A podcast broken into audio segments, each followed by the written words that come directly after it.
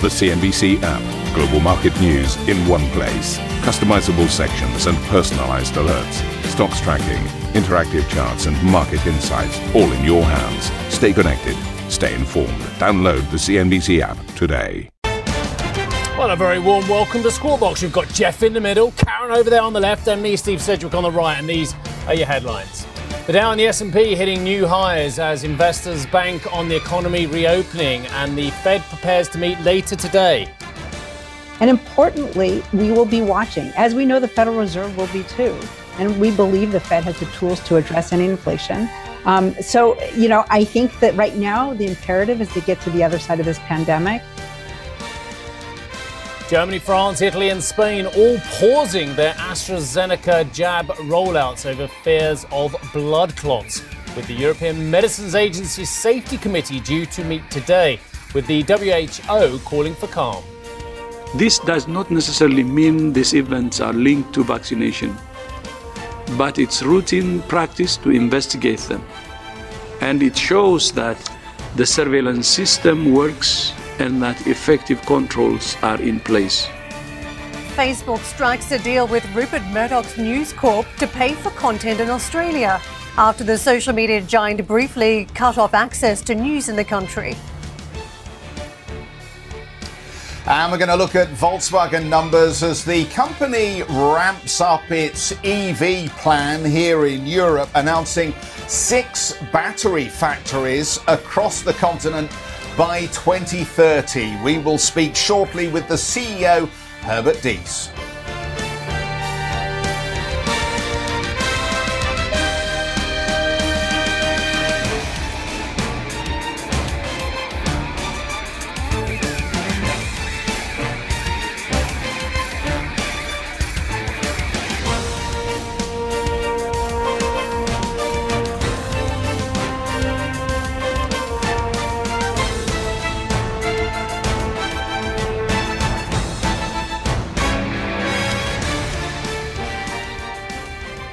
Right, uh, very good morning to you. We're waiting for um, more news to hit the wires from Volkswagen. We saw an enormous statement yesterday talking about their uh, battery procurement plans and their plans to build half a dozen electric battery cell plants in Europe, expand infrastructure for charging vehicles globally, accelerating efforts uh, to, first of all, catch up with and then overtake Tesla and speed up mass adoption of uh, powered uh, battery powered cars as well. Uh, shares in the company did rally on the back of yesterday's announcement. Karen, you've got a few of the flashes. Uh, just a couple of lines here that uh, Volkswagen will, to ensure that demand for battery cells can be met, Volkswagen and its partners plan to build six cell factories.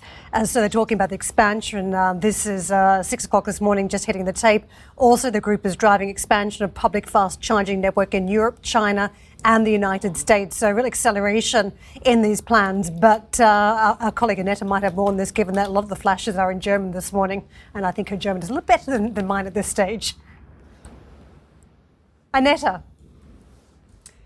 Yes. Yes, hello, Karen. I'm just having a little Reuters problem, but here we are back. So essentially what we are currently hearing from the company is more of a reiteration of yesterday because they're saying that they're planning on having a 7 to 8% return on sales as soon as possible. Um, they are um, aiming for a further improvement of their profitability after 2021. So there is a um, yeah, though they're coming the flash. The uh, fixed cost, they should, um, yeah, be cut by 2 billion euro um, until 2023 um, compared to 22. Um, anticipation that the business will recover significantly compared with the previous year, and they're assuming uh, a successful containment of the con- uh, yeah provided there will be a successful containment of the COVID-19 pandemic. Uh, of course, they're also saying that they are uh, planning to have, which I think is very interesting in terms of battery development, 80% of their vehicles should have a unified cell, which makes it a lot cheaper going forward to produce batteries for them. And that's one of their biggest aims, actually, to be competitive by cutting the cost to produce those batteries. It could be for the small vehicles up to 50% uh, less cost compared to now when they are uh, going large scale on their battery production. We know that they are planning on having six gigafactories only in Europe, which would enable them to provide 4 million electrified cars uh, with their own batteries, um, only, as I said, only in Europe. So when it comes to more earnings, we know um, that the, uh, the research and uh, development costs will, of course, be high. Um, they are planning, though, um, more investments in that area, especially uh, until 2025, but they're seeing also a reduction here. So I think the biggest bulk of the investment will more or less uh, be now in the next couple of years, years when they're building up all that capacity because they're also planning on investing in their um, loading infrastructure because clearly that is uh, very much lacking, at least in continental Europe. So um, as of now, that's mainly it. So to uh, summarize or to sum it up again, they aim to um, reach a higher profitability even after 2021, and they're looking into into a rather successful 2021, um, given that there will be no um, further worsening of the corona crisis in their main markets. With that, back to you. That's fabulous. And of course, we'll get plenty more details uh, as they hit the wire later on throughout the morning as well. Um, plus, we will be speaking on the programme with the CEO, Herbert Diess. First on interview on 7.45 CET. A lot of questions, of course, about what the company is going to do with its structure where it has a vast amount of brands under one um, one, uh, one factory, one, one grouping at the moment, and quite frankly, that isn't releasing the sum of the parts that many in the industry think they can. Are We're hearing a lot of rumours about Porsche, about uh, Bugatti, where they go next. This is a company that trades at seven and a half times forward as opposed to Ferrari, which trades, yeah, about four times as much, i.e., about 30 times forward. So we'll, we'll come to that a little bit later on. In the meantime, uh, Credit Suisse has updated the market on uh, what is uh, a, a very important story for them and indeed for uh, the broader um, vendor financing sector, let alone the financing that goes to the companies that facilitate that as well, i.e., Greensill and the problems there as well. But Credit Suisse has said they've made a strong start to 2021, continued over the last month, with the group achieving its highest level of income before taxes in both January and February in a decade. Notwithstanding the continued COVID 19 pandemic, our credit loss experience remains benign. Right, so that's the, the, the covering statement. Now, the bit that people want to read. Uh, with regard to the suspension and liquidation of the supply chain finance funds uh, with assets originated and structured by Greensill Capital. Credit Suisse's priority remains the recovery of funds for CSAM's investors, for their asset managers uh, division investors. Uh, they say its asset management is working closely with the administrators of Greensill Capital, Grant Thornton, and other parties to facilitate this process. Uh, they intend to announce further cash distributions over coming months and will update fund investors accordingly. Ha, but here we go. With respect to the collateralized $140 million bridge loan made by Credit Suisse to Greensill last year, 50 million has recently been repaid by the administrators of Greensill Capital, reducing the outstanding loan to 90 million dollars. And as you know on this channel uh, and in a, a, lot of newspapers, including a great coverage from the Financial Times, who have led the coverage on this one as well, as indeed they did uh, with, of course, Wirecard, there have been big questions about why risk managers were either ignored or not consulted about the loans that were given to Greensill uh, or indeed um, to Greensill from Credit Suisse as well. So that's still a question which many want answers for. Uh, Credit Suisse says possible that Credit Suisse will incur a charge in respect of these matters, i.e., the $90 million. But they have recovered circa $50 million.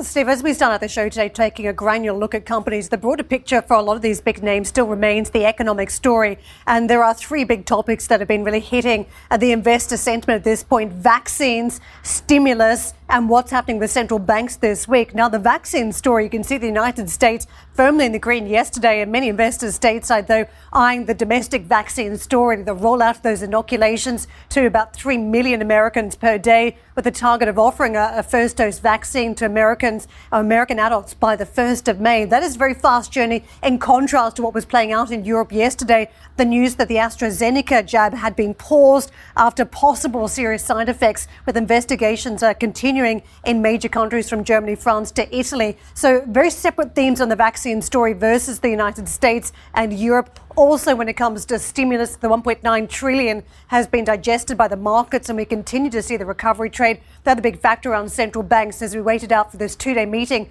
from the Fed to see whether there's any change in the language around the growth story and also what that may mean for the dot plots around interest rate hikes down the track. So central banks very much in focus, and that's elsewhere too uh, from the Bank of Japan later on this week and the Bank of England. So the markets, as you can see, very strong bounce, uh, record levels on the Dow, the S&P, the Russell 2000, and the Dow Jones Transports.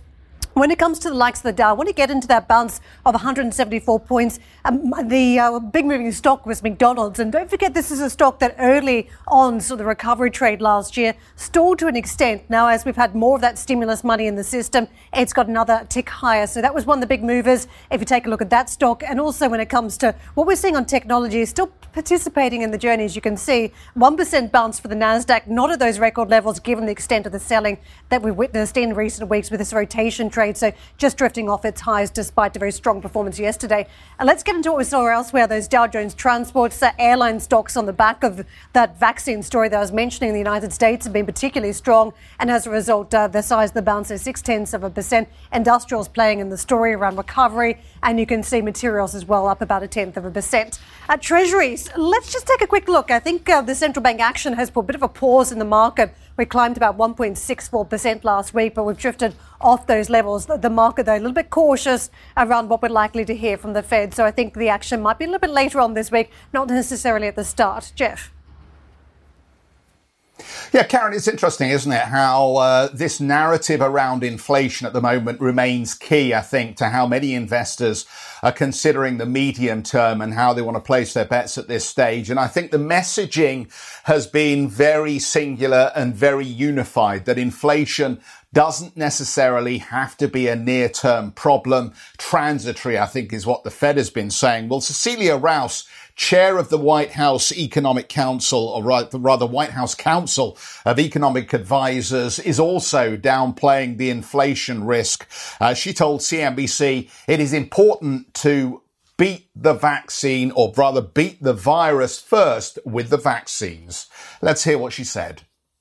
There is a risk of there being inflation. Am I losing sleep over it? No. Um, the reason is that there's considerable slack in this economy. And we know that the way that the American Rescue Plan is designed, it's going to pay out over several quarters. And importantly, we will be watching, as we know the Federal Reserve will be too. And we believe the Fed has the tools to address any inflation. Um, so, you know, I think that right now the imperative is to get to the other side of this pandemic uh, so Cecilia Rouse there. Um, the issue for me is that there seems to be so much consensus in the market that we are going higher here on the back of the stimulus and the stimulus checks that I think you need to perhaps uh, just do a little bit of wildlife spotting here, i.e., watch out for the grey rhinos, keep your eyes peeled to make sure there isn't a black swan on the horizon. And I don't think anybody sees those particular animals at this stage.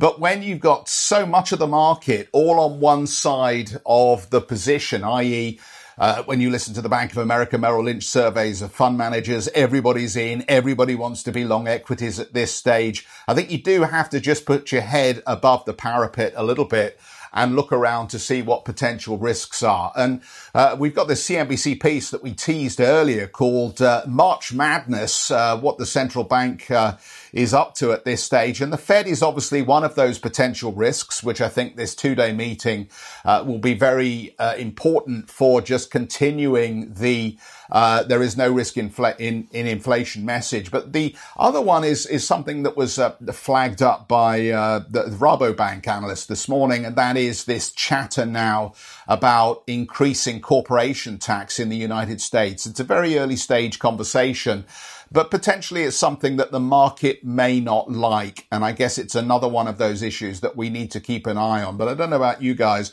I- am just not seeing that many grey rhinos or black swans at the moment.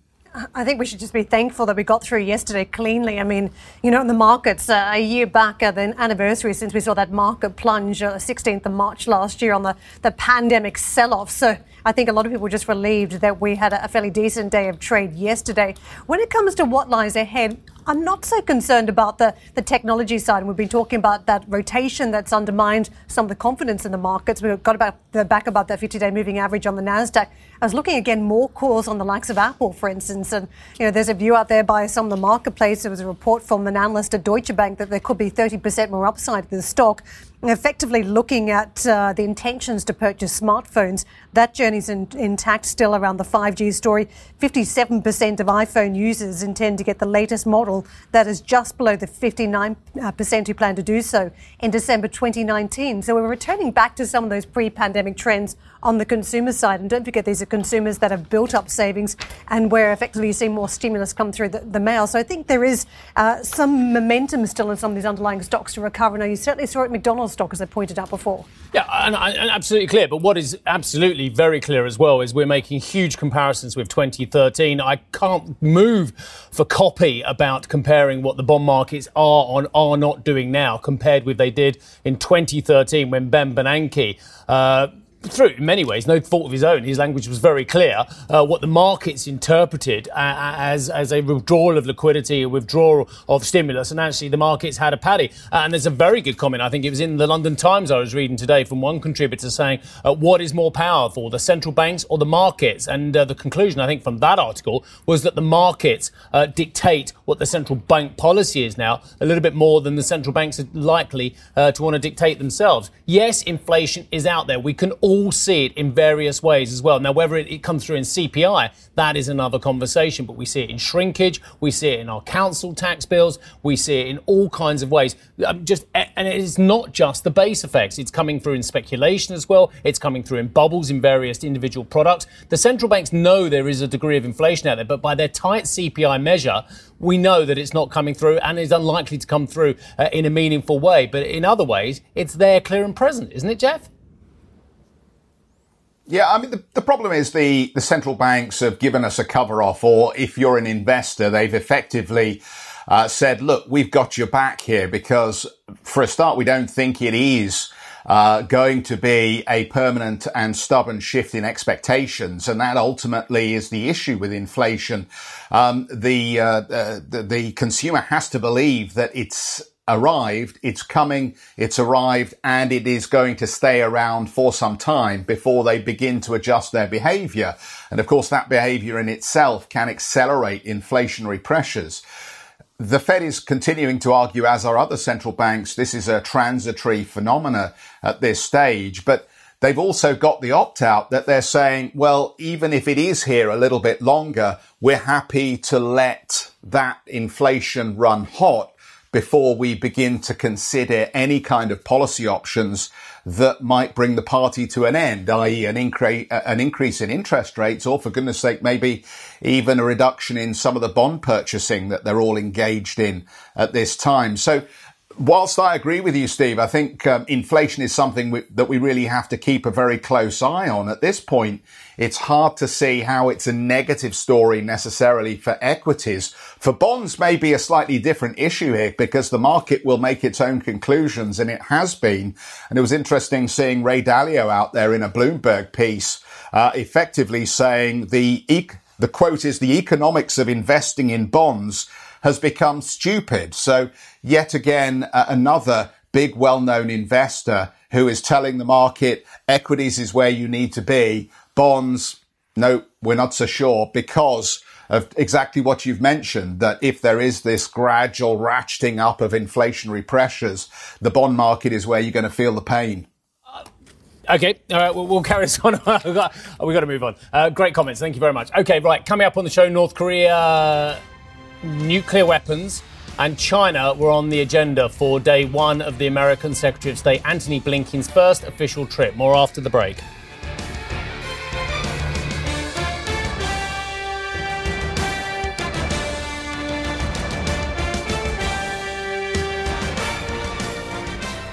Ambition to me is about doing better. I think ambition creates a pathway. The best advice I can give someone starting off a career is don't have a career, have lots of careers, try loads of different things. Talk to people and put your ambition out there. I don't feel that I've hit peak ambition because it's a learning journey. CNBC is where ambition meets opportunity. What does living ambitiously mean to you? Hear it from our CNBC anchors, reporters, and global business leaders on CNBC.com.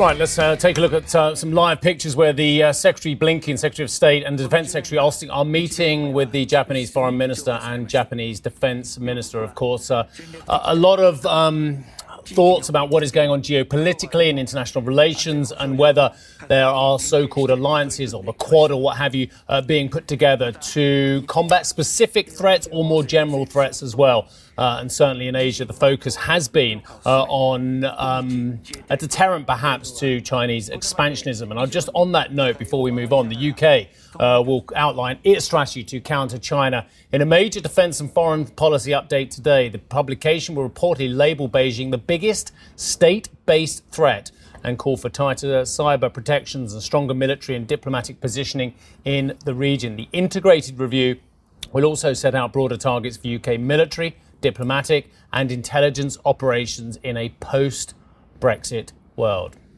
So, US Secretary of State Antony Blinken doubled down on North Korean nuclear or denuclearization efforts uh, during bilateral talks with his Japanese counterparts in Tokyo.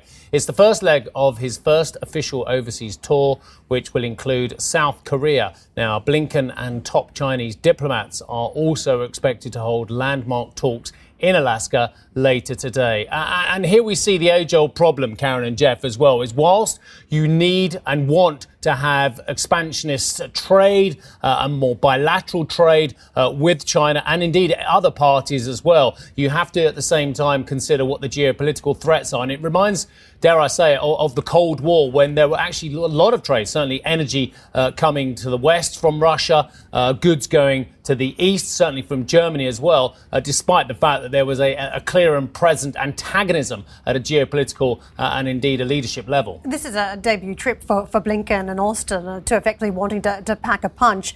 But it's curious because under the previous administration, we heard a lot more about trade around the, some of the other geopolitical issues. And, you know, really front and center on the agenda has been human rights abuses in China. Also, the, the push of China's might against uh, Taiwan, uh, which we know is a very delicate matter, and Hong Kong, what's played on democracy there. So I wonder whether the tone will shift a little bit away from trade back to some of these core issues for the Americans as they conduct this tour.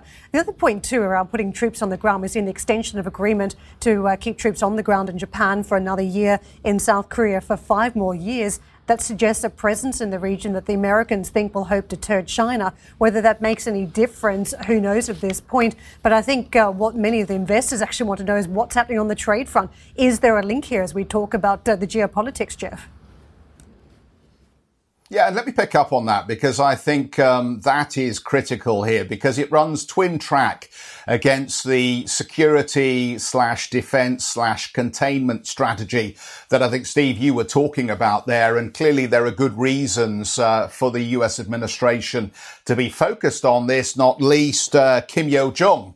Uh, the um, North Korean leader's uh, brother, who is thought to be quite influential, who is out there in the uh, news stories this morning telling the US don't cause a stink here. So as a nuclear armed state, this is just one more of those issues that Secretary Blinken is going to have to deal with and which is very much uh, in his remit. But the trade story, I think, is is slightly more complicated here, and I, I'm I'm waiting to see which way this administration jumps because famously uh, the U.S decided not to participate in TPP.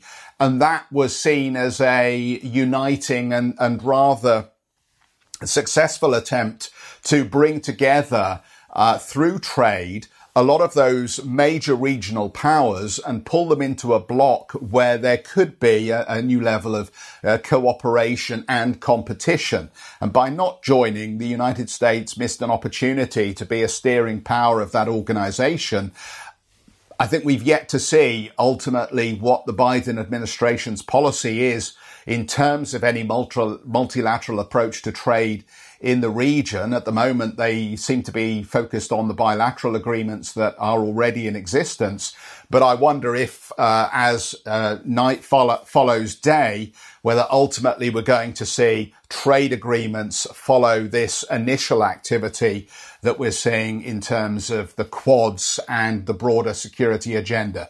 So I think just something to, to watch out for. And of course, we'll be very interested to see what ultimately those trade deals look like because uh, Secretary Blinken and others have already talked about the need to crank up competition against uh, China in technology terms. Thank you for listening to Squawk Box Europe Express. For more market moving news, you can head to CNBC.com. Or join us again on the show with Geoff Cutmore, Steve Sedgwick, and Karen Tso, weekdays on CNBC.